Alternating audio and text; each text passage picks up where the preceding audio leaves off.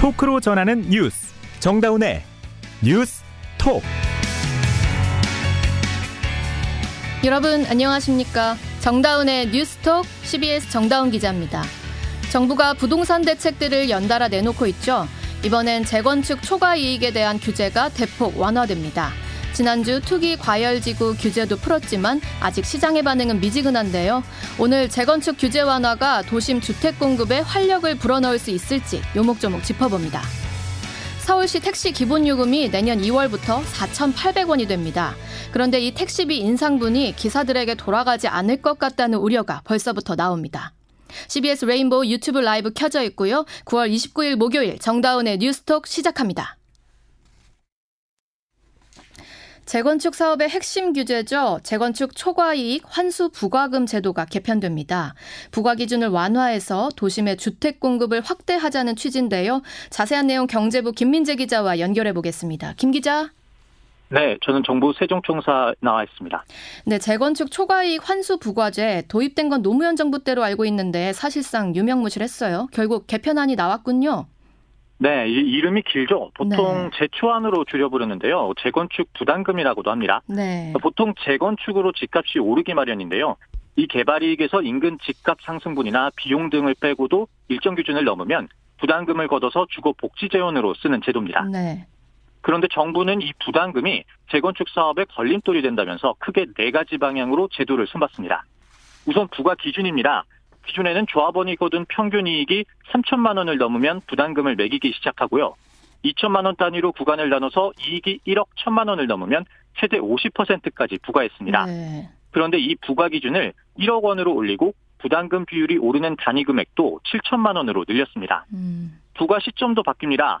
재건축 전으로 집값이 얼마나 올랐나 계산할 때 기준을 추진이 구성 승인 시점에서 재건축 조합 설립 인가일로 늦춰 잡는 겁니다. 네네. 그만큼 집값 변동폭이 적게 잡힐 수 있겠죠. 네네. 세 번째로 1세대 1주택자로 6년 이상 보유한 경우부터 10%씩 감면해서 10년 이상 보유한 경우 50%까지 감면합니다. 또 60세 이상 고령자에겐 부담금 납부를 유예해 줍니다. 마지막으로 재건축할 때 공공주택을 공공기관에 매각하면 용적률의 인센티브를 주는데 이 매각 대금을 초과이익을 계산할 때 빼주겠다는 겁니다. 어, 이렇게 제도가 바뀌면 실제로 부담금은 얼마나 줄어드는 건가요? 그동안 이익금이 1억 원이라면 40%를 부담금으로 내야 했는데요. 네네. 개편한 대로라면 아예 면제되겠죠. 어, 부담금을 내더라도 기존 부담금이 1억 원인 단지가 바뀐 감면율을 적용하면 3천만 원이 되고요. 예. 여기에 1세대 1주택 장기 보유로 50% 감면을 받으면 1,500만 원이 돼서 85% 감소합니다. 네. 물론 최종 부담금은 아파트를 준공할 때 확정되기 때문에 미리 통보받는 금액과 다를 수 있습니다. 그 정부 설명대로라면 재건축 단지들의 부담이 크게 줄어드는 거네요? 음, 국토부는 이번 조치로 부담금 대상 단지가 전국 84곳 단지에서 38곳으로 절반 가까이 줄어든다고 계산했습니다. 예, 예. 특히 지방은 32곳 중 21곳이 면제되고요. 또 부과 구간을 조정하면서 부담금이 1천만 원 이하로 부과되는 곳은 30곳에서 62곳으로 늘지만 1억 원 이상인 단지는 19곳에서 5곳으로 줄어듭니다. 네. 여기에 1주택 장기 보유 감면 혜택을 고려하면 실수요자 부담이 크게 줄어들 것이란 설명입니다. 그 면제 기준이 이렇게 높아지면 중저가 단지들의 재건축도 좀 촉진이 될까요? 음, 맞습니다. 지방과 수도권 외곽 등 부담금이 면제될 만한 지역에선 재건축 사업 속도가 빨라질 수 있겠죠. KB부동산 박원갑 부동산 수석 전문위원입니다. 재건축 초과이익 환수에 관한 법은 집을 팔지도 않은 상태에서 새 집으로 옮기니까 가격이 높아졌으니까 세금을 2억 내라. 그럼 못 내는 거죠. 줄어드니까 피해를 준 것 같은 이런 인상을 주고 하는 것은 야, 예. 예. 지금 약간 다른 이야기가 나오는데요. 예, 예. 어, 막혀있는 재건축이 아무래도 숨통을 틔우는 효과가 있을 것이다라는 예. 의견들이 나오고 있어요. 근데 예, 예. 다만 방남권처럼 인기 지역의 공급을 늘리기에는 이번 개편안에 한계가 있다는 지적도 나옵니다. 아, 그 서울권 핵심 지역의 공급이 늘어나기에는 한계가 좀 있다는 거군요. 네, 그렇습니다. 예, 특히 정부는 이렇게 제도를 바꾸겠다고 밝혔지만 예, 예. 결국 관련법도 개정해야 하거든요. 예, 예. 그런데 국회 과반을 가진 야당도 제도 개편에 부정적인 분위기고요. 예. 정부는 10월 중에 개정안을 추진하겠다는데 네. 실제로 부담금이 낮아질지는 국회 논의 과정을 지켜봐야 합니다. 네. 어, 그리고 서울 같은 경우에도 방금 지적하신 것처럼 네. 강남권처럼 인기 지역의 공급을 늘리기엔 개편안에 한계가 있다는 지적도 나오는데요. 네네. 어, 보통 재건축 조합 설립하고 10년에서 20년 정도 지나서 완공되니까 네. 부과 시점을 조금 늦춰도 큰 의미도 없고 예. 금액 기준을 높여도 서울에서 수혜받을 만한 단지가 손에 꼽게 적다는 얘기도 나옵니다. 네네. 그 재건축 추진 단지들의 분위기는 좀 어떻습니까? 어, 부담금 면제 기준이 완화되고 10년도 미뤄진 것은 환영한다는 반응입니다. 다만 아쉬운 부분이 더 많다는 얘기도 들리는데요. 예. 전국 어, 어, 또 개발 사업 이익 환수 법률에서 부가율을 25%로 두고 있는데 네. 이 제초한 부담금을 최대 50% 그대로 둔 게 불만이란 얘기도 나오고요. 네. 어, 또 집을 팔지 않은 상황에서 새 집으로 옮기면은 어, 이 과정에서 세금을 더 내라, 네. 못 낸다 이런 부분들에 대해서 자기들 입장에서는 시혜를 베푸는 것처럼 느껴진다는 불만도 있었습니다. 그 이번 발표 이후에 재건축 단지를 중심으로 다시 집값이 불안해질 가능성은 없나요? 어, 올해 4월 기준 전국에 438개 재건축 사업이 진행되고 있는데요. 예. 이번 개편안의 대표적 수혜 지역으로 부산 등을 꼽을 수 있는데 네네. 대구와 부산은 내년까지 대규모 입주가 예정됐거든요. 예. 여기에 집값 하락세를 이끌고 있는 금리 인상 기조에 경기 위축 우려, 집값 하락 기대감도 여전한 상황입니다. 네. 재건축 부담금이 완화돼도 다시 집값이 불안해질 가능성은 아직 적어 보입니다. 네, 여기까지 듣겠습니다. 김 기자 수고하셨습니다.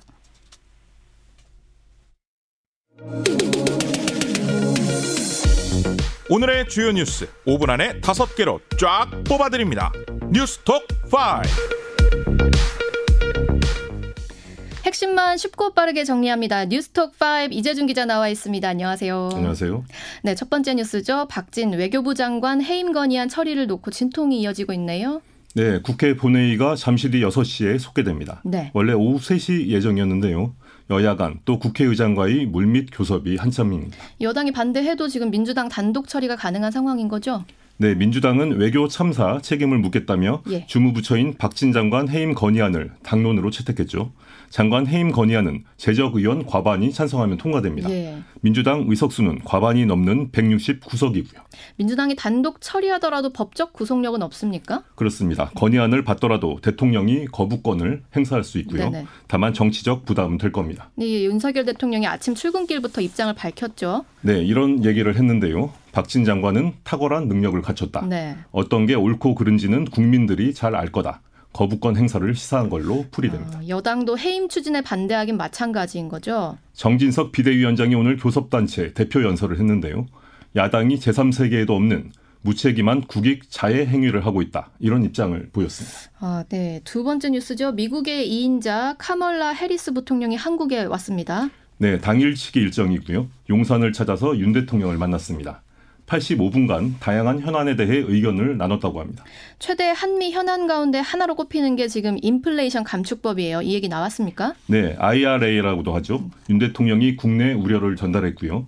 어, 해리슨 부통령은 이렇게 대답, 어, 대답을 했습니다. 나뿐 아니라 바이든 대통령도 한국의 우려를 잘 알고 있다.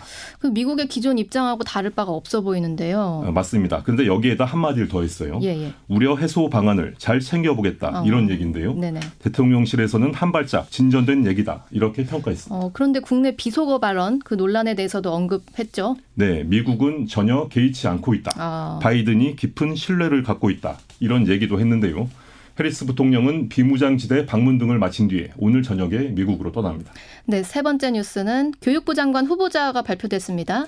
네, 박순애 전 장관 사퇴 이후에 50일 넘게 공석이었는데요. 네. 이명박 정부 때 교육부 장관을 지냈죠. 이주호 전 장관이 후보자로 지명됐습니다. 김문수 전 경기지사도 발탁됐네요. 네, 대통령 직속 기관이죠. 경제사회노동위원회 위원장으로 지명됐습니다. 이 자리도 2개월째 공석이었습니다. 네, 네 번째 뉴스. 실외에 이어서 실내 메- 마스크 얘기가 나오고 있습니다. 예, 오늘 아침에 방역 관련 당정 협의가 있었습니다. 네네. 이 자리에서 여당이 정부에 요청했는데요. 영유아와 초등학생들은 실내 마스크 착용을 중지하면 좋겠다. 이런 의견입니다. 어, 실외 마스크도 이번 주부터 벗기 시작해서 조금 빠른 얘기 아닐까 싶어요. 어, 왜 이런 요청을 했냐면요. 네네. 마스크를 쓰는 바람에 언어 발달 문제가 생기고 있다는 겁니다. 어, 네. 전문가들이 좀 검토를 해달라는 얘기인데요. 어, 여당은 또 입국 직후에 PCR 검사 폐지, 요양병원 대면 면회 허용도 요청했습니다. 네, 마지막 뉴스. 신당역 스토킹 살인 가해자죠. 전주환에게 징역 9년이 선고됐습니다. 네, 오늘 서울 서부지법에서 1심이 있었는데요. 피해자를 스토킹하고 불법 촬영한 혐의죠. 징역 9년 선고가 나왔습니다. 그 보시는 분들이 살인까지 했는데 징역 9년이면 너무 약한 거 아니냐 생각하실 수 있을 것 같아요. 네, 오늘 판결은 말씀드린 대로 스토킹과 불법 촬영에 대한 겁니다. 네네. 보복 살인 혐의는 이르면 다음 달에 기소될 것으로 예. 보이는데요. 피해자 법률 대리인 민고은 변호사의 얘기 들어보겠습니다. 여전히 피고인이 자기 중심적인 사고를 하고 있고 진심으로 반성하고 있지 않다고 생각합니다. 피고인의 추가 범행에 대해서도 검찰과 법원의 현명한 판단을 기대합니다. 전 씨는 오늘 선고를 연기해달라 이런 요청을 하기도 했는데요. 법원은 받아들이지를 않았습니다. 네, 지금까지 뉴스톡 5 이재준 기자였습니다.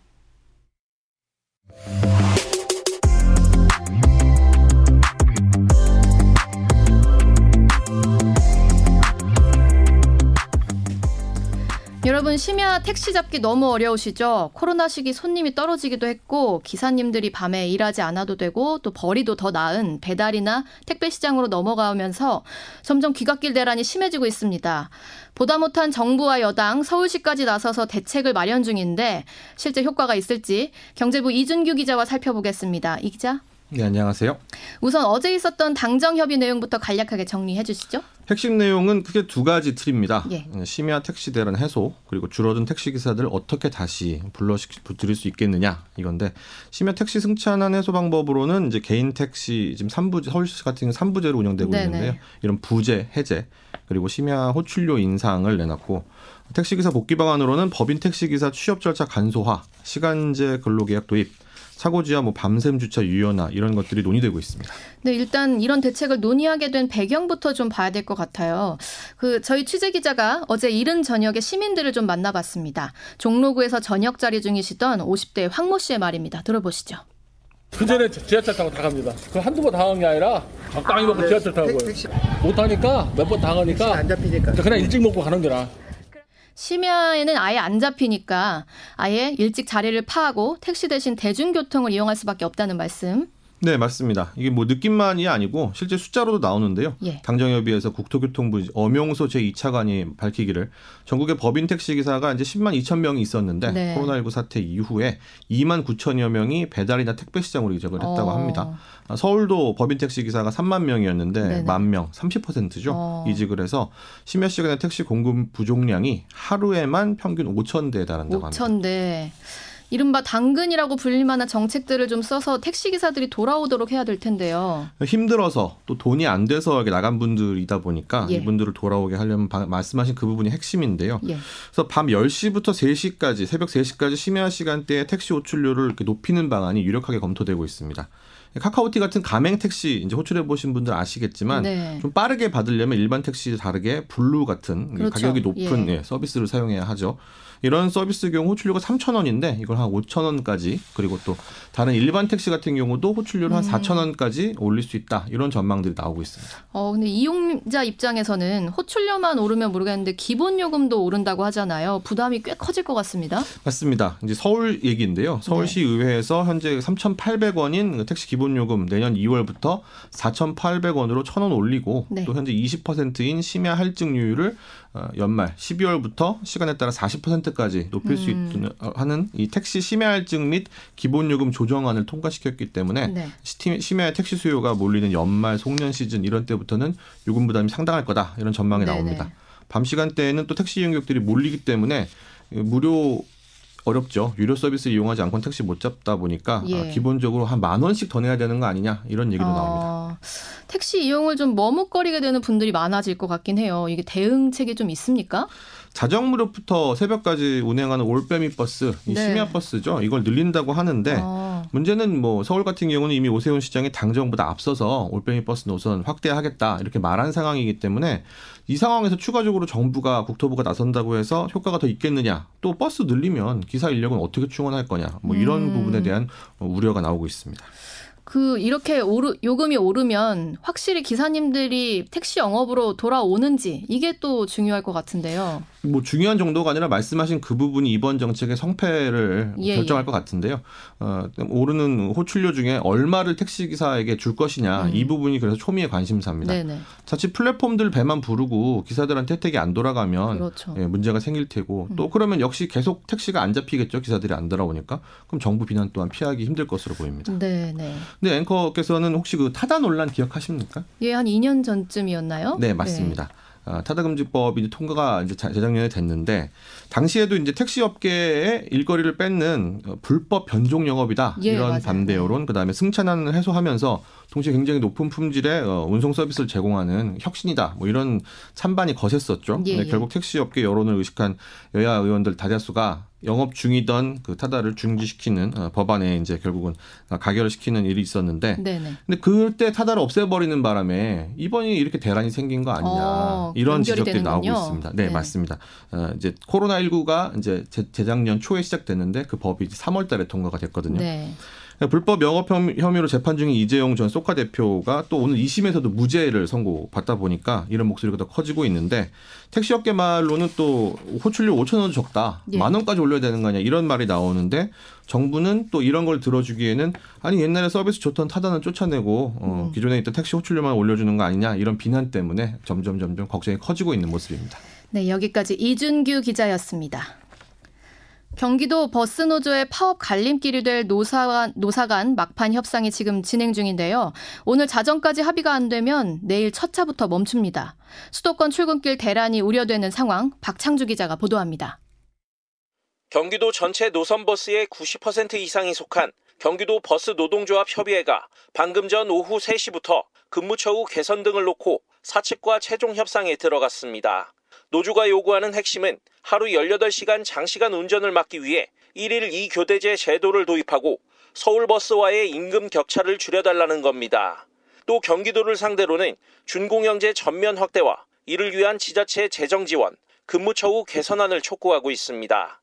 이에 대해 지난 4월부터 단체 교섭이 계속됐지만 합의점에 이르지 못해 총파업까지 통보된 상황. 엊그제 경기도가 도내 시내버스에 대해 준공영제 전면 확대 방침을 내놓긴 했지만 이마저도 각 시군에 대한 재정 지원 방안 등 세부 대책 부족으로 노조에 거부된 상태입니다. 임준순 경기도 버스 노동조합 협의회 교섭위원입니다.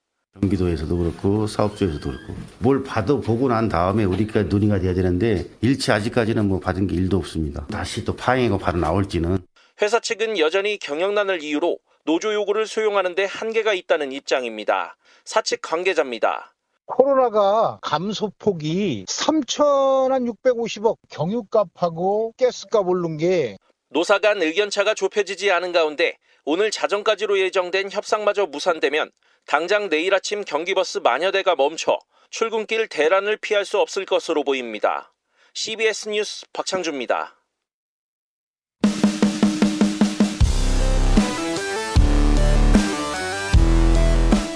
온라인 핫 이슈를 짚어봅니다. Attention 뉴스. Attention 뉴스 김동빈 기자 나와 있습니다. 어서 오세요. 네, 안녕하세요. 오늘 가져온 소식은 뭐죠? 네, 첫 번째 소식은 기지촌 성매매 배상 책임 인정한 대법원입니다. 예. 1950년대부터 주한미군 기지촌에서 이뤄진 성매매에 대해 국가의 책임을 인정한 대법원의 판단이 음. 나왔습니다. 대법원은 오늘 정부가 피해 여성 90여 명에게 각각 300만 원에서 700만 원씩 배상하라는 원심을 확정했습니다. 네. 법원이 권위주의 정부가 기지촌을 만들고 관리한 행위와 위법성을 인정한 겁니다. 또 이로 인해 성매매 여성들이 정신적 피해를 입었다고 판단했습니다. 이분들이 소송을 낸 게 8년 전이라면서요. 네, 그렇습니다. 지난 2014년이죠. 피해 여성들은 당시 정부가 주한미군 기지촌에서 성매매를 조장한 책임이 있다며 국가를 상대로 손해배상 청구 소송을 냈습니다. 네. 1심에서는 정부가 성매매 행위를 강요한 부분에 대해 인정하지 않았습니다. 어. 하지만 2심에서 정부가 성매매 여성들을 위안부로 명시하며 관련 음. 기록 등을 들어 국가가 기지촌 성매매를 관리하고 적극적으로 조장했다고 봤습니다. 이번에 대법원이 상고를 기각하며 2심 판결을 인정한 거고요. 대법원은 오늘 정부의 행위에 대해 법 위반일 뿐 아니라 인권 존중 의무 등 마땅히 준수되어야 할 준칙과 규범을 위반한 것이라고 밝혔습니다. 네, 두 번째 소식은요. 최연소 비상대책위원장이었던 더불어민주당 박지원 전 비대위원장 소식입니다. 예. 미국 시사주간지 타임이 떠오르는 인물 100인 리더 부분에 박 전 비대위원장 이름을 올렸다고 합니다. 어, 선정 이유는 뭔가요? 네, 타임은 대선 패배 이후부터 지난 6월 지방선거 패배까지 민주당 비상, 비상대책위원장으로 짧은 기간 동안 자리를 지키긴 했지만 네. 급격한 인지도 상승은 박 위원장을 한국에서 가장 눈에 띄는 정치인 중 한 명으로 만들었다고 선정 이유를 그렇죠. 소개했습니다. 네, 예. 타임지는 또 박 전 위원장이 텔레그램의 악명 높은 성착취 구조 엠번방 사건을 폭로한 점, 대선을 앞두고 젊은 층의 지지를 높이기 위해 대선 시기 민주당에 입당한 사실 등도 짚었습니다. 타임지는 정치뿐 정치 분야뿐 아니라 비즈니스나 엔터테인먼트 등의 분야에서 매년 전 세계 영향력 있는 인물 100명을 선정해 오고 있습니다. 박 전 위원장 외에도요. 넷플릭스 드라마 오징어 게임에 출연했던 배우 정호연 씨도 예. 올해 경이로운 인물에 이름을 올리기도 했습니다. 네, 마지막 소식은 돈 스파이크 마약 투약 관련 혐의가 또 있네요. 네, 또 가져왔습니다. 마약 투약 혐의로 구속된 돈 스파이크가 이미 동정정가로 여러 차례 처벌을 받은 것으로 어, 알려졌습니다. 처음이라고 하지 않았었나요? 네, 그러니까요. 오늘 YTN은 돈 스파이크가 이번 마약 투약 혐의 외에 마약류 전과 3회가 있는 것으로 세 파악했다고? 보도했습니다. 네. 네. 돈 스파이크는 어제 영장 실질 심사에 앞서 취재진의 마약을 시작한 게 최근이라고 답했었는데 이 예, 말이 예. 사실상 거짓말로 드러난 겁니다. 같이 마약을 한 사람도 있습니까? 네, 함께 마약을 한 혐의를 받는 이른바 보도방 업주 A 씨도 어. 어. 제 함께 구속됐는데요. 돈 스파이크와 A 씨는 올해 4월쯤 총세 차례에 걸쳐 강남 일대 호텔 파티룸을 빌려 여성 접객원 2명과 마약을 투약, 투약한 혐의를 받는다고 합니다. 현장에 있던 여성 접객원 중 한 명이 별건의 경찰 조사에서 돈 스파이크와 마약을 한 적이 있다는 취지로 진술하면서 덜미를 잡힌 것으로 알려졌습니다. 네, 오늘 여기까지 김동빈 기자였습니다. 네, 감사합니다. 코스피가 소폭 상승해 강보합 마감했습니다. 코스피는 어제보다 1.64포인트 오른 2170.93에 장을 마쳤고 코스닥 지수는 1.20포인트 오른 675.07에 마감했습니다. 원달러 환율은 달러당 1원 내린 1438.9원에 장을 마쳤습니다. 올해 4분기 전기요금의 연료비 조정 단가가 내일 발표될 전망입니다. 정부와 업계에 따르면 내일 오후 전기요금 연료비 조정 단가 인상 여부가 발표될 예정입니다. 산업통상자원부는 당초 지난 21일에 한전의 4분기 연료비 조정 단가를 발표할 예정이었지만 이번 주로 발표 시점을 연기했습니다. 공군 성추행 사망 사건 피해자 고 이해람 중사에게 2차 가해를 한 혐의로 기소된 상관이 항소심에서도 실형을 선고받았습니다. 서울고법은 특정범죄 가중처벌법상 면담 강요 등 혐의를 받는 노모 준이에게 징역 2년을 선고한 1심 판단을 유지했습니다. 노준이는 숨진 이중사가 성추행을 당한 이튿날 강제추행 보고를 받은 뒤 정식 신고를 하지 못하도록 회유하고 협박한 혐의 등으로 기소됐습니다. 대형 화재로 8명의 사상자를 낸 현대 프리미엄 아울렛 대전점의 안전관리 실태 등을 행정당국이 제대로 감독했는지를 살펴보기 위해 행정안전부가 긴급 감사에 나섰습니다. 대전시와 소방당국 등에 따르면 행안부는 어제부터 이틀 일정으로 유성구와 유성 소방서 등에 대한 감사를 벌이고 있습니다. 이어서 날씨 알아보겠습니다. 이수경 기상 리포터. 네, 남부지방을 비롯해 오늘 곳곳으로 늦더위가 나타났는데요. 경주의 기온이 29.6도까지 오르면서 전국에서 가장 더운 날씨를 보였습니다. 이번 주말까지는 일교차 큰 날씨가 이어지는 가운데 비 소식은 없는 상태입니다. 따라서 낮에는 다소 더운 날씨를 감안하셔야겠는데요. 개천절인 다음 주 월요일에는 중부지방에, 화요일에는 전국적으로 비가 내리면서 기온이 제자리를 찾을 것으로 예상됩니다. 오늘 밤과 내일 대부분 지방에서 맑은 날씨가 이어지겠는데요. 내일도 아침과 밤에는 다소 쌀쌀하지만 한낮에는 활동이 많으시다면 다소 덥겠습니다. 내일은 중부지방의 경우 아침 기온이 오늘보다 떨어지고 한낮 기온은 오늘보다 조금 높은 곳이 많겠는데요. 서울은 아침 최저 기온 15도로 시작해서 한낮에는 28도까지 오르겠습니다. 전국적으로도 일교차가 상당히 큰 날씨 속에 내일 한낮에 27, 8도 선까지 기온이 오르겠습니다. 한편 오늘 밤과 내일 중서부 지역을 중심 으로 초미세먼지 농도가 높은 수준을 보이면서 이 점은 참고를 하셔야겠는데요. 내일까지 서해안과 내륙에는 안개도 짙게 끼겠습니다. 날씨였습니다. 위안부 문제를 이야기할 때 우리는 늘 일본을 향해 화를 내왔습니다. 그러나 전쟁 속 약자에 대한 인권 침해는 우리 안에서도 능청스럽게 이루어져 왔다는 점 오늘 대법원이 최종 확인했죠. 우리가 먼저 부끄러운 과거를 철저히 반성하고 바로잡아야 한일 간 강제동원 문제도 더 당당하게 풀어갈 수 있지 않을까 싶습니다. 정다운의 뉴스톡 오늘 여기까지입니다. 고맙습니다.